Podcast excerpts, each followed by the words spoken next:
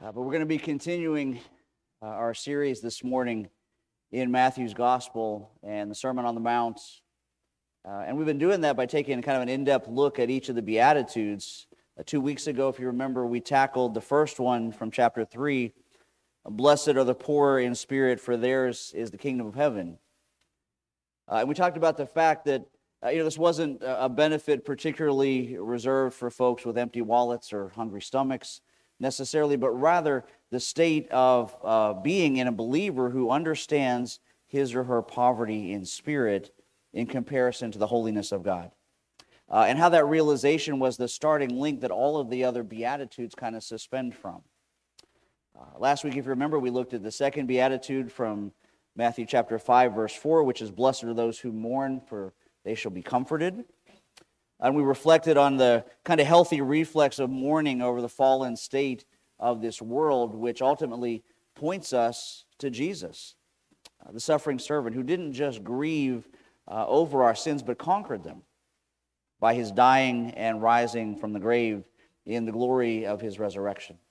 And that brings us today to Beatitude number 3, which, as I said in the bulletin, if you read that little section of the bulletin this week, is probably, of all the Beatitudes, probably the most misunderstood, but we'll get to that. Just as another side note, if you remember, too, I've been telling you that I want to cover all 8 of them individually, so our text for this morning, if you have your Bibles in front of you, is the same text for the next 5 weeks, with the exception I'm just going to read up through the one we'll be covering for that particular day. So, again, we turn to Matthew chapter 5. And again, right at the beginning, but this time, 5 verses. So Matthew chapter 5, and listen for the voice of the Spirit. "And seeing the crowds," of course, he meaning Jesus, "went up on the mountain, and when he sat down, his disciples came to him. And he opened his mouth and taught them, saying, 'Blessed are the poor in spirit, for theirs is the kingdom of heaven. Blessed are those who mourn, for they shall be comforted. Blessed are the meek, for they shall inherit the earth.'" And brothers and sisters, this is the word of the Lord to us today. Thanks be to God. Let's pray together. And Father God, we come before you today confessing that we aren't humble and meek and teachable. We come confessing, Lord, that our natural bent is to think that we know it all when all we know sometimes is so very little. But come now, Lord, by your Holy Spirit and grant us a willing heart, not only to hear and to see, but to lovingly desire all that you've designed to teach us in these next few minutes. And we ask it for the sake of Christ our Lord. Amen. Hey, have any of you guys ever seen the Lipizzan Stallions down in Myakka City? Who's seen those? Okay. All right, a few folks. I've never seen them personally. I just read about them. But I guess during the winter months, these incredible horses stay on a ranch near Sarasota, and they perform shows at the horse fairgrounds there for the public. Now, for those of you who don't know what I'm talking about or anything about the breed, the Lipizzaners originated about 400 years ago or so in Central Europe as part of an effort to selectively breed fast and sturdy horses for mounted combat. And we're eventually trained in a bunch of really complex maneuvers, not only to defend their rider against oncoming foot soldiers, but to actually provide offensive support. And in one particular move, if you've ever seen them operate, one move they do called the capriolet, the horse can actually make a vertical leap in the air, pulling its forelegs toward its chest and kicking simultaneously back with its hind legs, with enough force to inflict severe, if not fatal, damage on an enemy soldier. A move that trainers say requires a high degree of courage, control, and balance on behalf of the horse, and must be able to be accomplished at the slightest direction of its rider. And in case you start to wonder why I'm telling you all that about these war horses, it's because they are the perfect picture of the word meekness that we get today from our Beatitude. Not what you expected, right? Because, when we think of the word meek, it's not the first adjective that necessarily springs to mind when you think of war horses. Especially because the word meek sounds a whole lot like weak. It reminds you of timid. But a well-trained Lipizzan stallion is anything but meek and timid and would not hesitate to charge into battle under the control of its master or to maneuver according to its commands. Because a meek horse, if you guys have ever had horses, is one that's kept its strength, but has had it harnessed under the authority of the one who tamed it. And that's actually what the Greek word for meek in the New Testament in our text today means. It literally means strength under control. The idea even slipped into Old English literature that would often speak of meeking a horse. And so keeping it strong and powerful, yet under control and willing to submit. Aristotle actually used that same word to describe the virtue of a man's character in between two extremes. And one commentator on his writing put it like this. He said, if recklessness were on one end and cowardice on the other, meekness might be characterized as steady courage. I like that. So if recklessness were on one end, cowardice on the other, meekness would be described as steady courage. And he continues in this quote, for example, a meek person doesn't shy away from taking a stand. Rather, the stand is taken at the right time, with the right people, and in the right way as he or she submits to or constrains their power to the greatest effect. And so I guess taking all of those ideas and overlaying them with a Christian perspective, I guess we would say that the meekness that Christ is calling for in our beatitude today is not just power under control, but it would be our power under God's control. Right? So for the Christian, meekness is about surrendering everything to God and being completely at his disposal, and doing it, brothers and sisters, because God says he will not abide with those who are proud and arrogant. Zephaniah chapter 3, beginning in verse 11, God declares, I will remove everyone who is proud and arrogant, and you will never again rebel against me, but I will leave there a humble and lowly people who will come to me for help. The Apostle James that we've been studying in Sunday school said God opposes the proud but gives grace to the humble. But probably the best scripture to begin to delve a little deeper into the meaning of Jesus' words today would actually be with Psalm 37, because it is almost certain that today's beatitude on behalf of the Lord is a quotation from Psalm 37 or an allusion to it. Listen to how similar it sounds. Psalm 37:11 says, but the meek shall inherit the earth and shall delight themselves in the abundance of peace. And while you got your finger open in that psalm, if you have your Bible open, we give an even clearer picture of the idea of those that are living in Christian meekness. If you back up just a couple of verses from there, in Psalm 37, beginning in verse 5, counsels us to commit our way to the Lord, to trust in him, and he will act. He'll bring forth your righteousness as the light and your justice as the noonday. To be still before the Lord and wait patiently for him. Fret not yourself over the one who prospers in his way, over the man who carries out evil devices. Refrain from anger and forsake wrath. Fret not yourself, it tends only to evil. And so as we kind of try to refine this portrait of what it looks like to be meek, the first thing we notice in all of this is, number one, that meek people trust in God.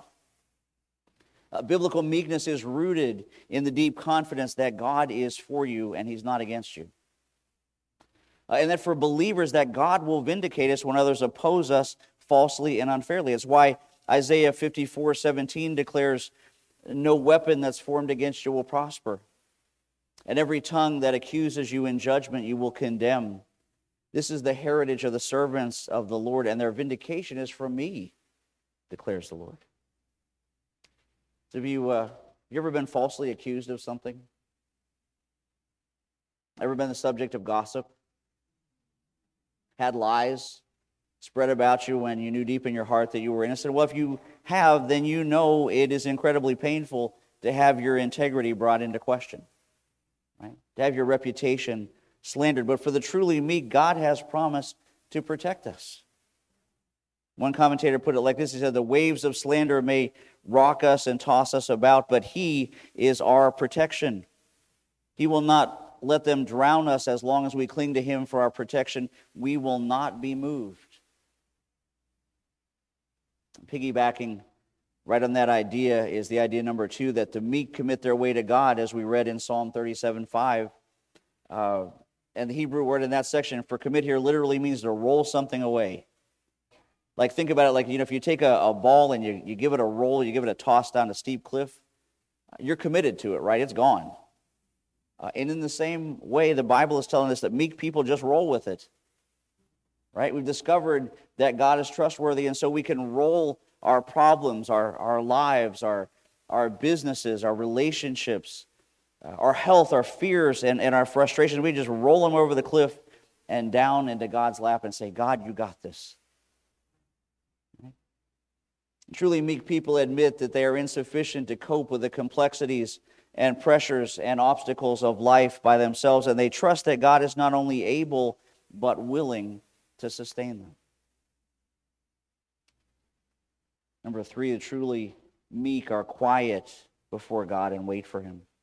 And so if you kind of think of this as building up ideas or links in a chain of these previous two thoughts, first, the meek discover God can be trusted, then they commit their way to Him, and then now thirdly, as I said, the meek wait quietly, expectantly, and patiently for the work of God in their lives. Doesn't mean they become lazy or complacent, but just that they have kind of a steady calm that comes from knowing that God is omnipotent and sovereign. So then, rather than running around pulling your hair out all the time, you see what happens if you do that, right? And panicking every minute, they develop a calm stability about their lives, even in the midst of chaos. And so, fourthly, they don't worry needlessly over the wicked. That's why we read, fret not yourself over the one who prospers in the way, over the man who carries out evil devices. One commentator on this said, the wicked may prosper in this world, but perhaps we've forgotten that their fortune will only endure for a short time. We, on the other hand, will inherit the earth. I like the way that sounds. But some of you might have been surprised that Jesus promised the earth to the meek and not heaven. What I want you to see is that what the Bible says about the kingdom of God coming to earth and the amazing restoration that God has planned in it should get us excited. Because, brothers and sisters, if you're spiritually reborn, you are going to, in the words of Jesus' beatitude and in the words of Psalm 37, you are going to inherit the land, to inherit this glorious new creation that the Father has had in mind for His elect from eternity past. That's why Romans chapter 8 tells us, for those whom He foreknew, He also predestined to be conformed to the image of His Son. And those whom He predestined, He also called. And those whom He called, He also justified. And those whom He justified, He also glorified. What then shall we say to these things? If God is for us, what? Who can be against us? He who did not spare His own Son, but gave Him up for us all, how will He not also with Him graciously give us all things? And there's so much more that we could be said about those promises that are given to us about our eternal future in God's new creation, but I just have a super short time left, so I want to leave you just a couple bullet points. The first of which is that our future existence will be very real. Don't lose sight of that. The new heaven and the earth are not going to be some kind of ethereal existence, but rather a place where all that was ruined in the old heaven and the old earth will be repaired and beautified in the new, including us. Right? Because think about it, why would God take all the trouble to create a new earth if there wasn't going to be anybody here to live on it? Why would we be given new resurrected bodies if we weren't going to live in a material universe? But the Bible is clear that the day will come when that old paradise that God intended for us to be part of, the one like where He placed Adam and Eve, will be restored. And I don't know about you, but I can hardly wait.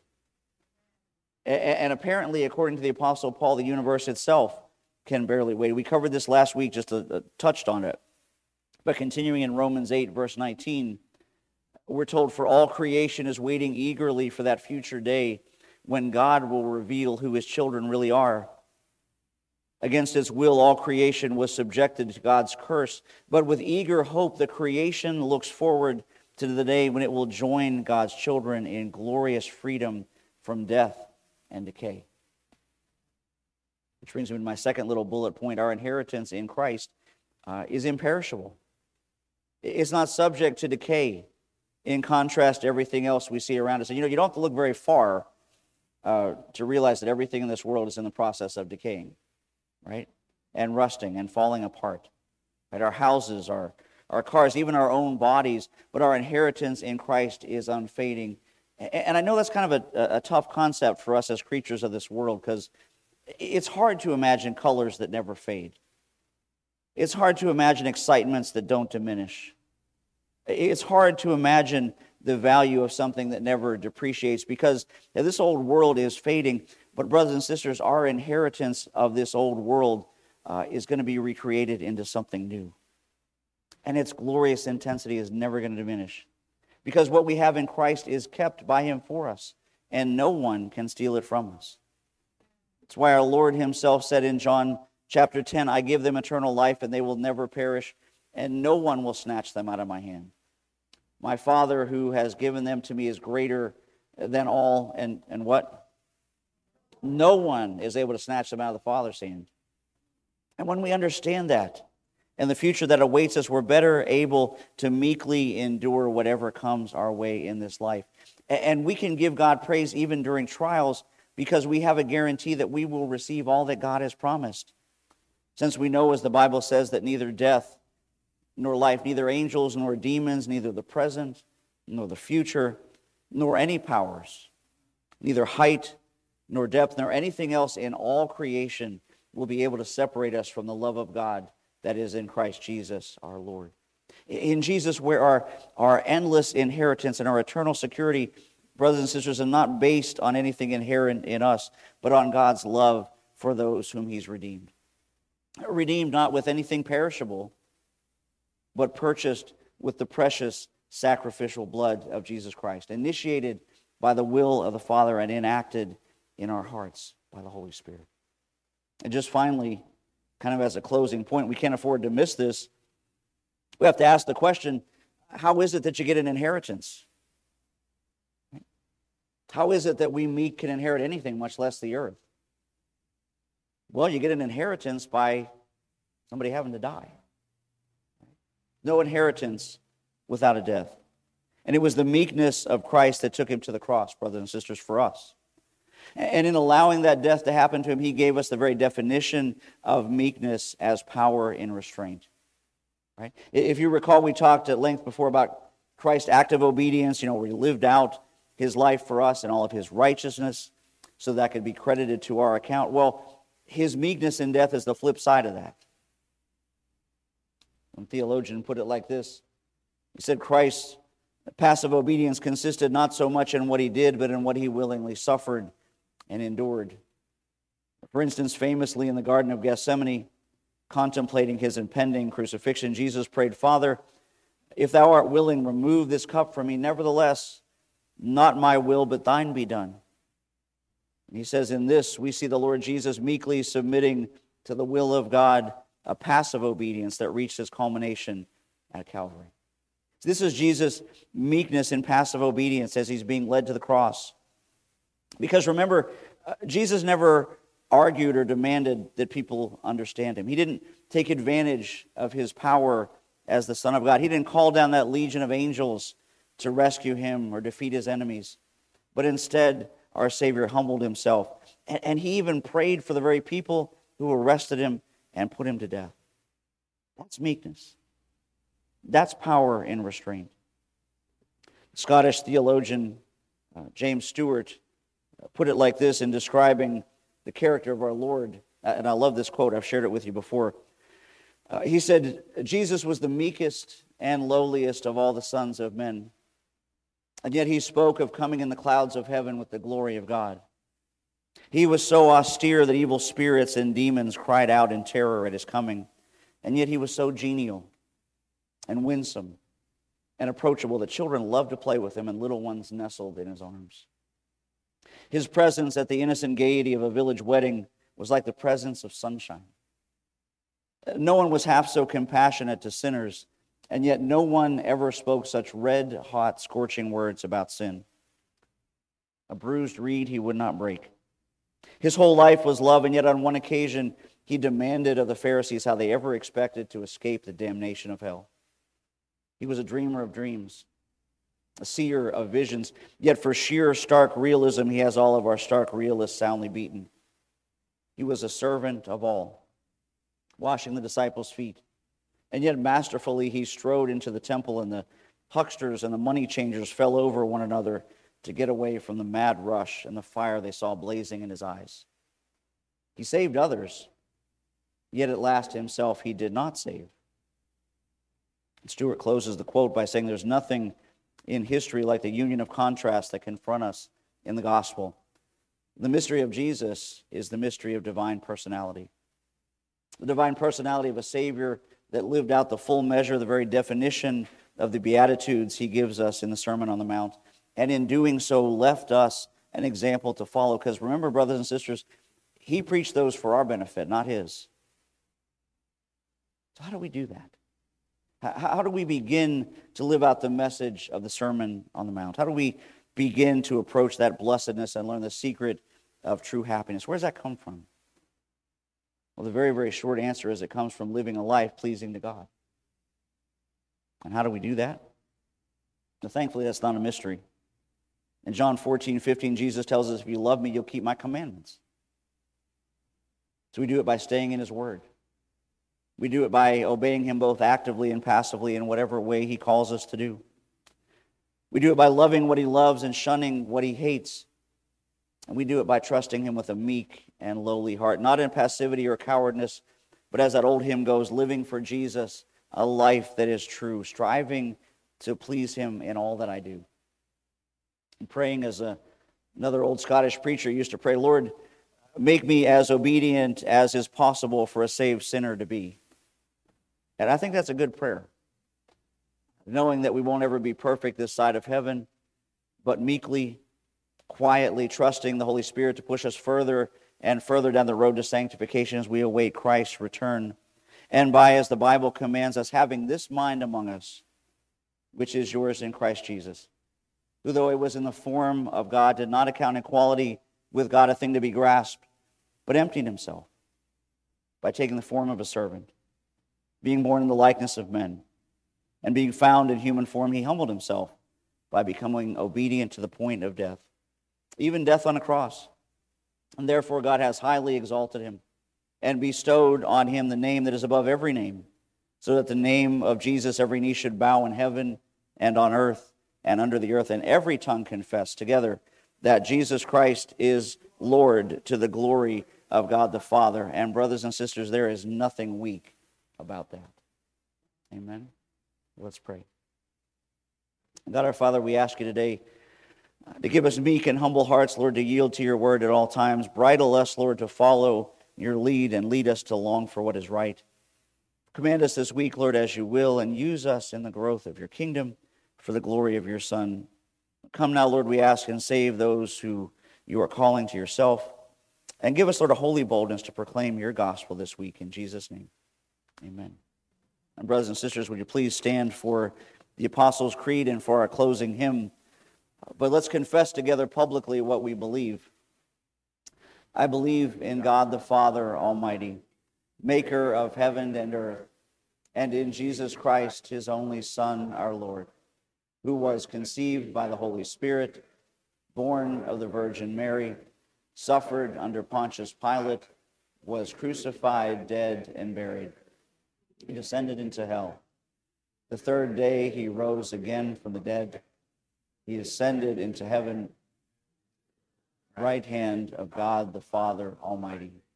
From thence he shall come to judge the living and the dead.